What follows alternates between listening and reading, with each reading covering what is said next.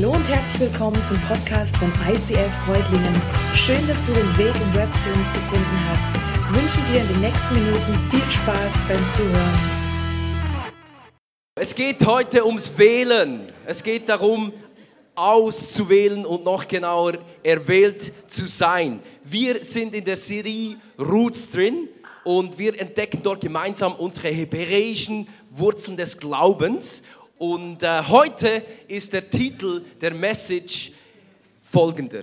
Die Rolle Israels in der Weltgeschichte. Wenn dir dieser Titel zu lang ist, dann habe ich dir einen kürzeren mitgebracht und zwar heißt er Erwählt, weil es heute ums Erwähltsein geht. Hey, ich möchte ganz am Anfang kurz eine Minute äh, oder ganz kurz Zeit nehmen, einfach um euch zu ehren. Ihr seid wirklich ein fantastischer eine fantastische Kirche. Ihr habt unglaublich coole Leiter, äh, der Mike und die Bianca. Sie sind fantastische Leiter. Äh, ich liebe sie. Ich liebe, dass der Mike immer wieder auch prophetisch Inputs macht bei den Movement-Pastoren. Das ist unglaublich. Und auch der Dani, äh, Nina, einfach so ein cooles Team. Und lass uns doch ihnen einfach mal einen fetten Dankesapplaus geben zum Beginn.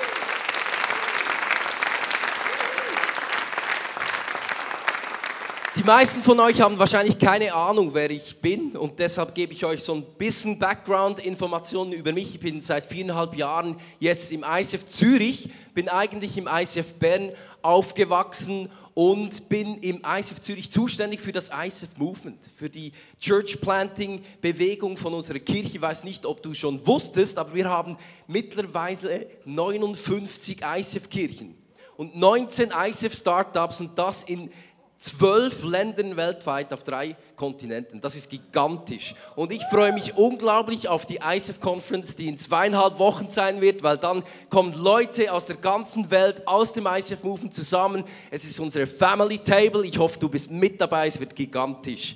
Ich bin seit fast neun Jahren verheiratet mit meiner wunderbaren Frau mit der Steffi. Ich habe euch ein Foto mitgebracht und äh, das sind unsere beiden Söhne, der Jaden und der Jackson. Der ist drei und ein Jahre alt. Wir waren gemeinsam als Ehepaar, noch ohne Kids, drei Jahre in Australien, haben dort eine Bibelschule besucht und äh, ich bin neben meiner Arbeit im ISF Movement auch noch am Theologie studieren. Ich liebe es, die Bibel zu entdecken und so Schätze auszugraben. Und ich hoffe, du bist ready für heute. Ich hoffe, du bist parat für das, was Gott zu dir und zu mir heute sagen möchte. Ich bin überzeugt davon, dass Gott heute zu dir sprechen kann und dass er etwas tun kann in deinem Leben. Und lass uns das erwarten heute Abend. Amen. Hey, es ist Mittwoch, Mittwoch, 6. Dezember 2017. Und es ist bereits schon Abend hier in Deutschland. Und an diesem denkwürdigen Tag ist es soweit der allseits heiß geliebte US-Präsident Donald Trump verkündet, dass die USA Israels Hauptstadt Jerusalem offiziell anerkennt. Und wie du dir vorstellen kannst, sind die Reaktionen ziemlich heftig. Auf der einen Seite Israel, die danken den USA natürlich plakativ, auf der anderen Seite die Hamas, die Palästinenser und viele besorgte Staaten, vor allem auch in Europa, die heftig die ganze Sache kritisieren. Israel. Es ist wirklich ein Thema, das etwas auslöst. Der Nahostkonflikt gilt so quasi als Endgegner aller politischer Diskussion. Die Rolle Israels in der Weltgeschichte, nicht gerade ein easy Thema, oder? Ich äh, weiß nicht, wie es dir geht, aber auch als Christen ist es doch so, dass wir oft irgendwie Berührungsängste haben mit dem Thema Israel. Oft geht es uns so, dass wir ein bisschen, bisschen irgendwie da ein bisschen Hemmungen haben. Ich weiß jedenfalls für mich, dass ich oft so diese Leute, die Israel mega toll finden, die finde ich manchmal ein bisschen komisch. Irgendwie die, also ich weiß noch, meine Nachbarin in der Gemeinde, wo ich aufgewachsen war, die hat immer so Davidsterne im ganzen Haus, so als Deko. Und die haben so Shofars gehabt, so diese Blashörner äh, rumstehen. Und irgendwie, ich hatte recht lange ziemlich Mühe. Aber ich bin so dankbar, für dass wir im ISF einen so konstruktiven und coolen Umgang haben mit Israel. Ich habe in den letzten Jahren so viel positive Erfahrungen machen dürfen und so viele Schätze entdecken dürfen, was Israel, anbelangt. Zum Beispiel das Pessachessen und die Bedeutung davon für unser Abendmahl. Vielleicht sagst du jetzt mal so, ja, Israel, Moment mal, Joel, was meinst denn du genau mit Israel? Wer ist denn Israel überhaupt? Und da fragen wir schon mal eine große Frage, oder? Ist Israel der heutige Staat, der 1948 gegründet wurde? Hm. Die Realität ist, dass nur 75 Prozent dort auch Juden sind. Der Rest sind Araber und Christen und sonst Leute. Meinen wir also mit Israel die Nation oder das, die ethische, das ethische Volk Israel? Auch das ist nicht ganz einfach. Es gibt zwar weltweit 14,5 Millionen Juden und nur etwa äh, 46 Prozent wohnen im Staat Israel, aber historisch gesehen, wenn wir die Bibel anschauen, dann spricht die Bibel von den zwölf Stämmen Israels und nach dem Exil sind nur zwei von, den zehn, äh, von diesen zwölf auch wirklich zurückgekehrt. Wir wissen gar nicht, wo der Rest ist. Also auch kompliziert. Vielleicht ist Israel ja die messianischen Juden, die, die Jesus angenommen haben. Oder die religiösen Juden, das sind nur 20 Prozent im ganz, ganzen Land Israel. Es gibt sogar die Ersatztheologen, oder? Die gehen noch viel weiter, die sagen, ja, Israel, das ist jetzt einfach die christliche Kirche, egal ob Jude oder nicht. Ich werde dir heute diese Frage nicht beantworten. Ich lasse dir deine Meinung, aber ich werde mit dir heute anschauen, warum denn Israel für uns relevant ist. Ich weiß nicht, ob du überhaupt dir diese Frage schon mal gestellt hast, ob es eine Rolle spielt, welche Rolle das Israel spielt. Ich glaube, dass es absolut wichtig ist. Ich gebe dir zwei Gründe. Der erste Grund ist, dass wir als Christen einem Juden nachfolgen. Jesus war Jude. Vielleicht ist das dir und mir nicht so bewusst, weil oft in unserer abendländischen westlichen Kultur sieht Jesus eher so aus wie auf dem nächsten Bild. Er sitzt da beim Abendmahl als bleichgesichtiger Europäer äh, mit seinen bleichgesichtigen Jungs und er äh, sieht ziemlich gesittet aus, so wie wir ihn gerne haben, manchmal sogar noch mit blauen Augen. Aber Jesus war in Israel zu Hause. Das war seine Hood, das war seine, sein Hometown das ganze Israel-Zeugs, das für uns manchmal vielleicht ein bisschen schräg ist, das war für Jesus nicht komisch. Jesus, der ging am Samstag in die Synagoge, er feierte dann Sabbat, er feierte Pessach und wahrscheinlich hat er schon sogar ab und zu bei sich zu Hause in sein persönliches Schofar reingeblasen. Jesus war Jude. Gott hat sich ein jüdisches Setting ausgesucht und kreiert, um seinen eigenen Sohn hineinzugebären. Und Jesus sagt etwas ganz Spannendes im Johannes 4,22. Er sagt, die Rettung für die Menschen kommt von den Juden. Ich weiß nicht, wie es dir geht, aber es löst doch gleich etwas aus. Warum jetzt die Juden? Warum kommt die Rettung von den Juden? Die kommt doch von den Christen, von den Kirchen. Jesus hat sich das Volk Israel ausgewählt, um dort hineinzukommen.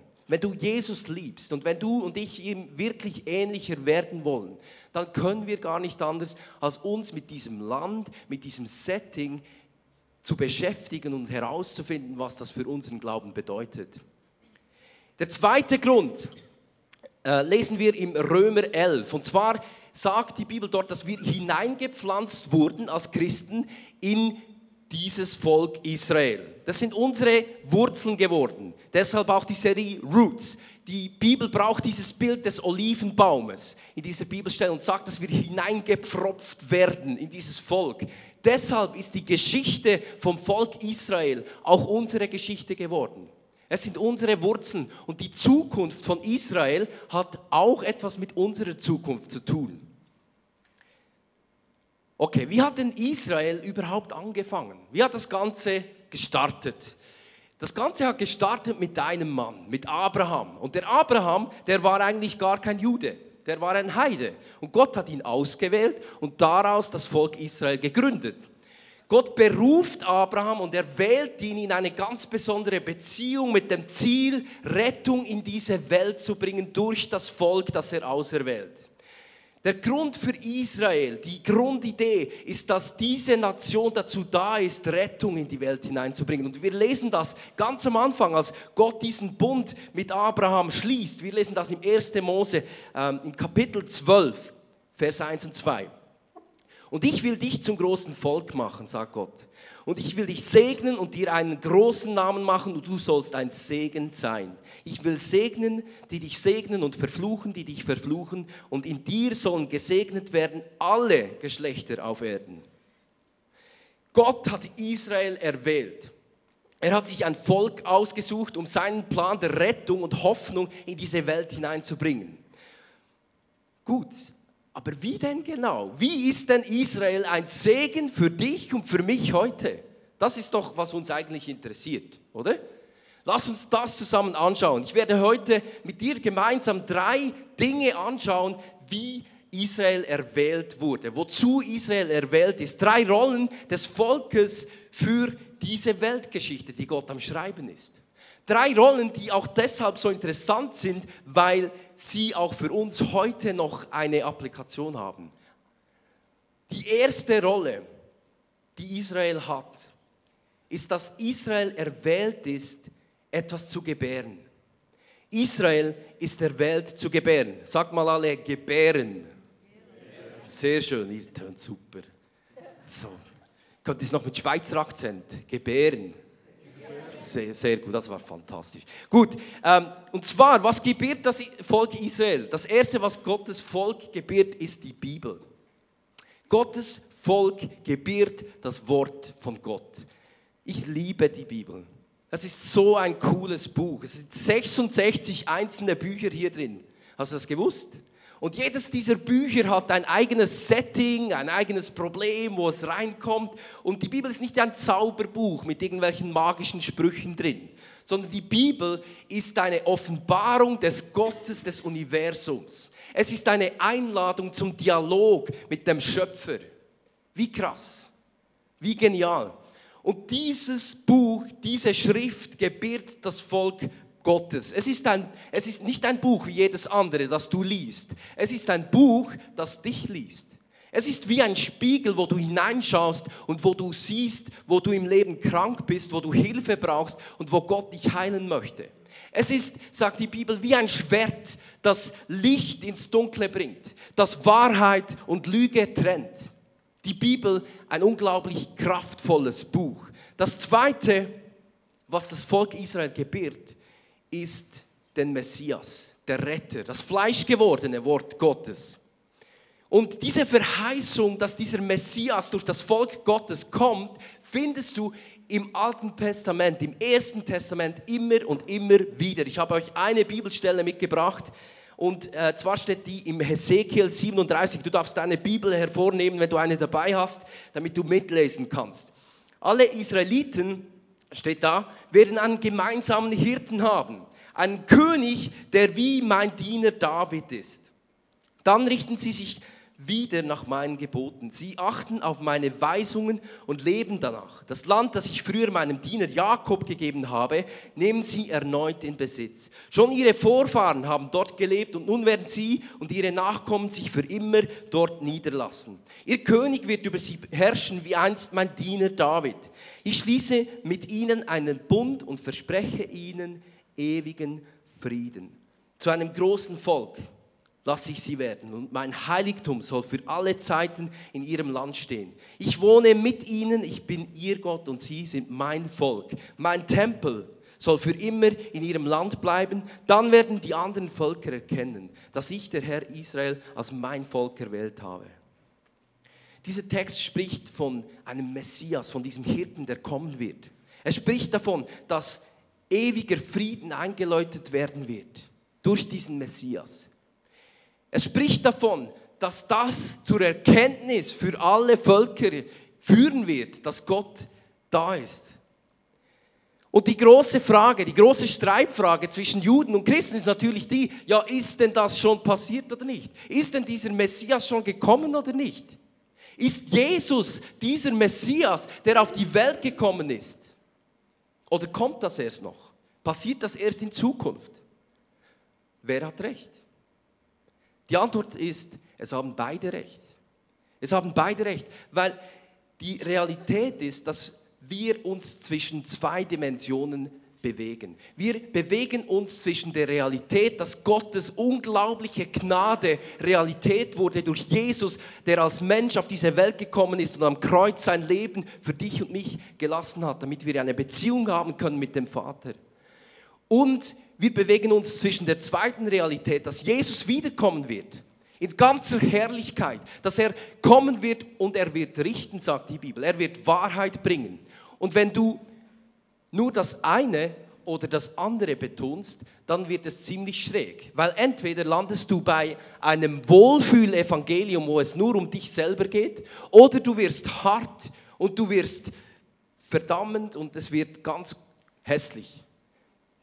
Es ist wichtig, dass wir beides in, unserer, in unserem Glauben drin haben. Ich weiß nicht, wie es dir geht, aber ich fühle mich so bei, beim Wohlfühlevangelium, fühle ich mich irgendwie wohler. Bei Gott der Gnade, oder? beim Gott, der barmherzig ist, beim Gott, der liebt. Da fühle ich mich wohl. Ich war vor vier Jahren das erste Mal in Israel. Ich habe euch ein Foto mitgenommen. Ähm, und zwar ist das vom Tempel, äh, vom Ölberg her fotografiert und mit der Sicht auf den Tempelberg. Und es gibt ein paar ganz interessante Dinge, die du dort siehst. Ich weiß nicht, vielleicht warst du auch schon mal dort. Du siehst, wenn du vom Ölberg runterschaust, siehst du Tausende von jüdischen Gräbern. Und weißt du warum die dort sind? Weil die Juden erwarten, dass wenn der Messias wiederkommt, dass sie auferstehen und dass sie dann einfach so als Halbzombies noch Richtung Tempel gleich laufen können. Das ist eigentlich die Idee. Deshalb, äh, die bauen sogar Höhlen jetzt, damit da noch mehr Gräber reinpassen. Das ist die Erwartungshaltung der Juden, dass der Messias kommt. Das zweite, was du siehst auf diesem Foto, äh, ich habe es mit einem roten Pfeil markiert, und zwar ist dort das goldene Tor. Das goldene Tor ist das, wo Hesekiel sagt, dass die Gegenwart Gottes Einzug genommen hat im Tempel. Es ist auch dort, wo Jesus am Palmsonntag eingezogen ist in Jerusalem. Und die jüdische Tradition sagt uns, dass dort auch der Messias wieder Einzug nehmen wird, wenn er zurückkommt. Und was du siehst auf diesem Foto, ist, dass diese, dieses Tor ist zugemauert.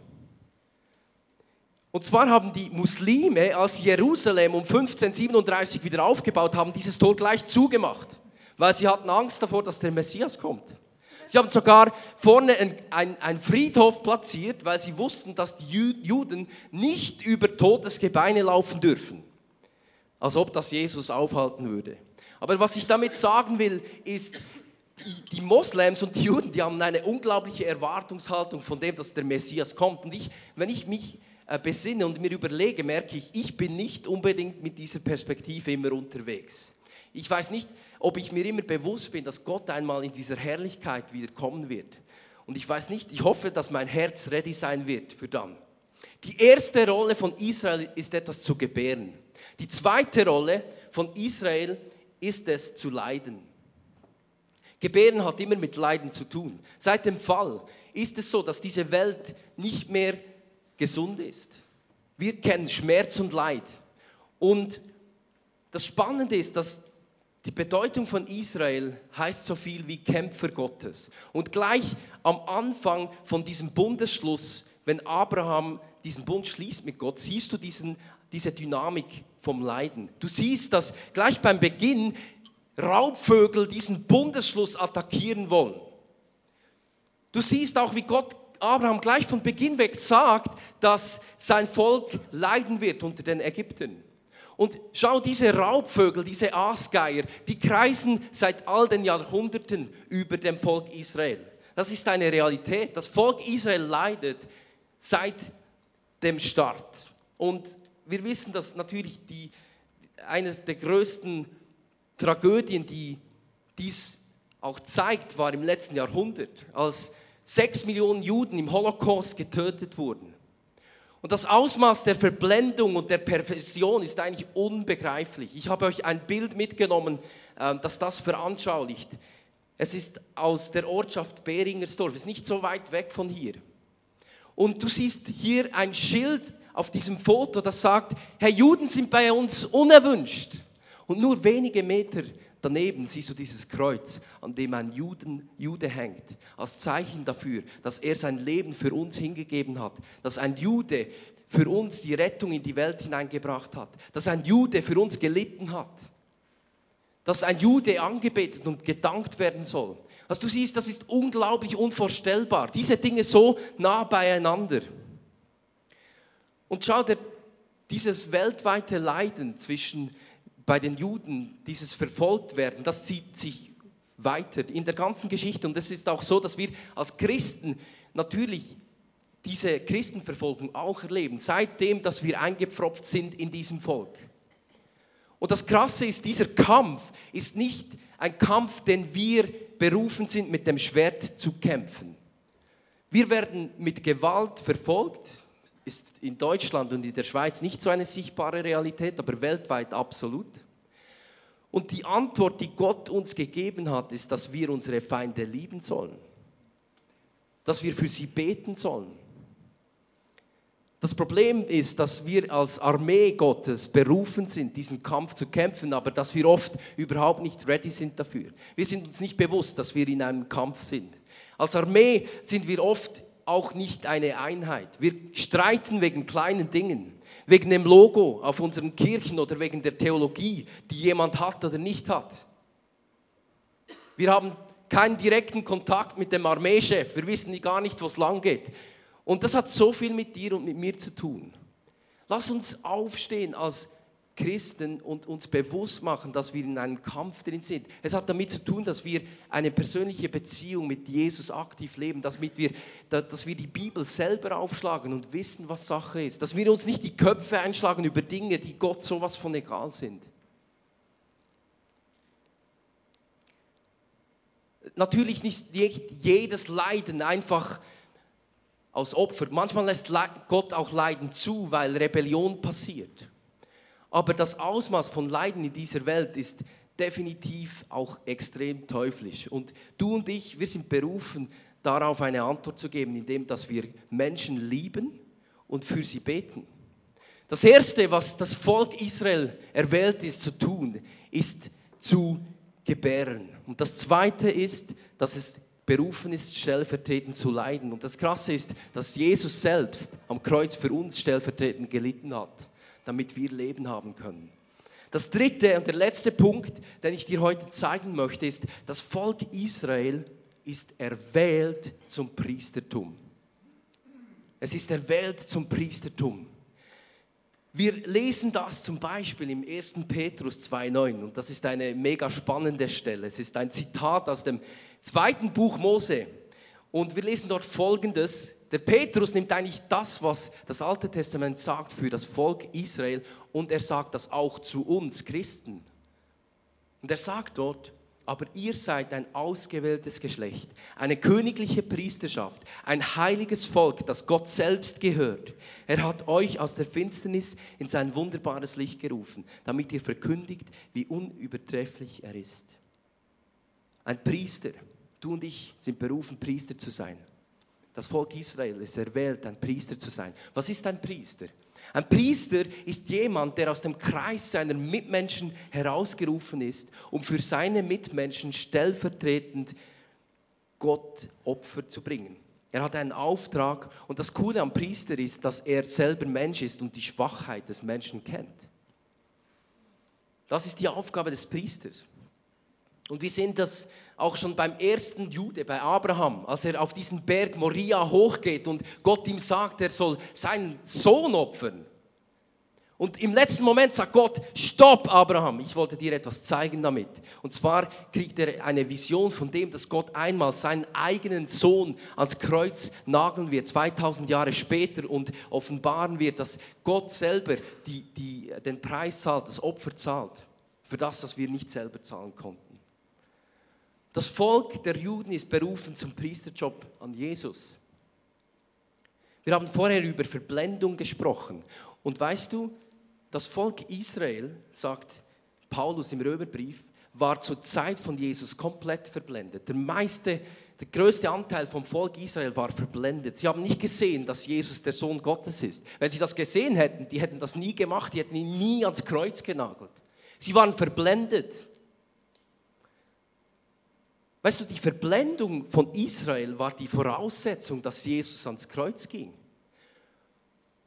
Diese Verblendung war die Voraussetzung, dass du und ich heute eine, eine Beziehung zu Gott haben können.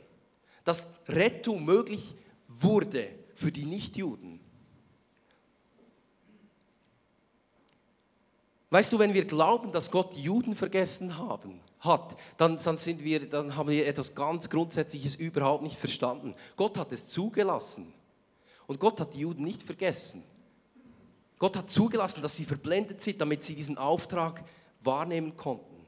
Und Jesus sagt am Kreuz, Vater, vergib ihnen, denn sie wissen nicht, was sie tun. Und die gute Nachricht für dich und für mich ist, dass Gott sogar deine Verblendungen nutzen kann für seinen guten Plan. Wie gewaltig. Wie gewaltig, dass Gott nicht klein ist, sondern dass er so groß ist, dass er sogar unsere Fehler in seinen Plan einbauen kann. Die erste Rolle von Israel ist, etwas zu gebären.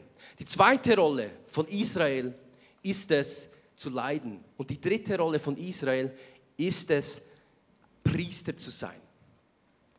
Jesus ist unser ultimative hohe Priester und wir sind als Priester berufen, auch ein Opfer zu bringen, und zwar die, das Opfer der Anbetung Gottes. Schau, ich habe dir ähm, am Anfang ein Foto gezeigt von meinen Söhnen. Meine zwei Söhne, die können nichts dafür, dass sie mich als Vater haben. Aber ich kann schon etwas dafür, dass ich ihr Vater bin. Die Bibel sagt, Israel ist der Sohn Gottes. Und Gott hat seinen Sohn Israel ausgewählt. Israel ist erwählt nicht wegen dem, was sie taten für Gott. Israel ist nicht besonders, weil sie etwas geleistet haben, sondern weil Gott sie erwählt hat. Genau gleich bist du und ich. Wir sind nicht besonders oder erwählt, weil wir irgendetwas leisten, sondern weil Gott sich entschieden hat, dich und mich zu erwählen. Weißt du, erwählt sein und gerettet sein ist nicht das Gleiche. Wenn Gott uns erwählt, müssen wir uns immer noch entscheiden für Rettung. Wenn Gott dich erwählt und be berufen hat, dann braucht es deine Entscheidung, dass das in deinem Leben Frucht bringen kann. Gott macht uns nicht zu Marionetten, sondern er lädt uns ein, in der Kraft des Heiligen Geistes eine Entscheidung zu treffen und daraus einen Impact zu haben mit deinem Leben. Wir lesen im Johannes 15, Vers 16 folgendes. Ich liebe diesen Bibelvers. Es steht dort, nicht ihr habt mich erwählt, sondern ich habe euch erwählt. Gott hat dich erwählt. Ich habe euch dazu bestimmt, dass ihr euch auf den Weg macht und Frucht bringt. Frucht, die bleibt. Dann wird euch der Vater alles geben, worum ihr ihn in meinem Namen bittet. Ich möchte dir heute zusprechen, Gott hat dich erwählt. Wie das Volk Israel, er hat dich erwählt. Er hat einen Plan mit dir. Er meint es gut mit dir. Nicht, weil du etwas geleistet hast, sondern weil Gott dich so fest liebt. Er, er lädt dich heute ein, ein Teil zu werden von seinem Plan, Rettung zu bringen in diese Welt hinein. Genau gleich wie Israel. Und ich weiß nicht, was diese Message heute bei dir auslöst. Ich kann mir vorstellen, dass einige von euch vielleicht merken, hey, irgendwie habe ich so eine Antipathie gegen Israel. Irgendwie löst es bei mir nichts Gutes aus. Und vielleicht sagt Gott heute zu dir, hey, ich möchte dir mein Herz zeigen für dieses Volk. Und du merkst, dass du umkehren musst. Vielleicht bist du heute da und du merkst, dass du irgendwie nicht wirklich mit dieser Perspektive, dass Gott einmal wiederkommt, gelebt hast. Gott sagt dir vielleicht heute, sei dir bewusst, dass ich wiederkomme. Wie sieht dein Herz aus? Vielleicht bist du heute da und du streitest dich wegen jeder Kleinigkeit mit anderen Christen. Und vielleicht möchte Gott dir heute sagen, fokussiere dich auf das, was wirklich zählt für mich. Vielleicht bist du heute auch da und du merkst, dass du Gott noch gar nie so eine richtige Antwort gegeben hast auf die Erwählung, die er für dich bereithält, von der wir gesprochen haben. Und ich möchte dir jetzt eine Möglichkeit geben, in eine Zeit hineinzugehen, wo du Gott einfach einlädst in dein Herz und einlädst zu sprechen. Lass uns zusammen aufstehen und lass uns zusammen in einen Song hineingehen. Und ich möchte dich bitten, dass du während dieses Liedes, während dieses Songs, dass du Gott einfach fragst, was für dich persönlich dran ist. Ich glaube, dass Gott jetzt sprechen wird zu dir. Ich danke dir, Jesus, dass du heute da bist mit Kraft und mit, dir, mit deiner Herrlichkeit. ICF Reutlingen sagt Dankeschön fürs Reinklicken.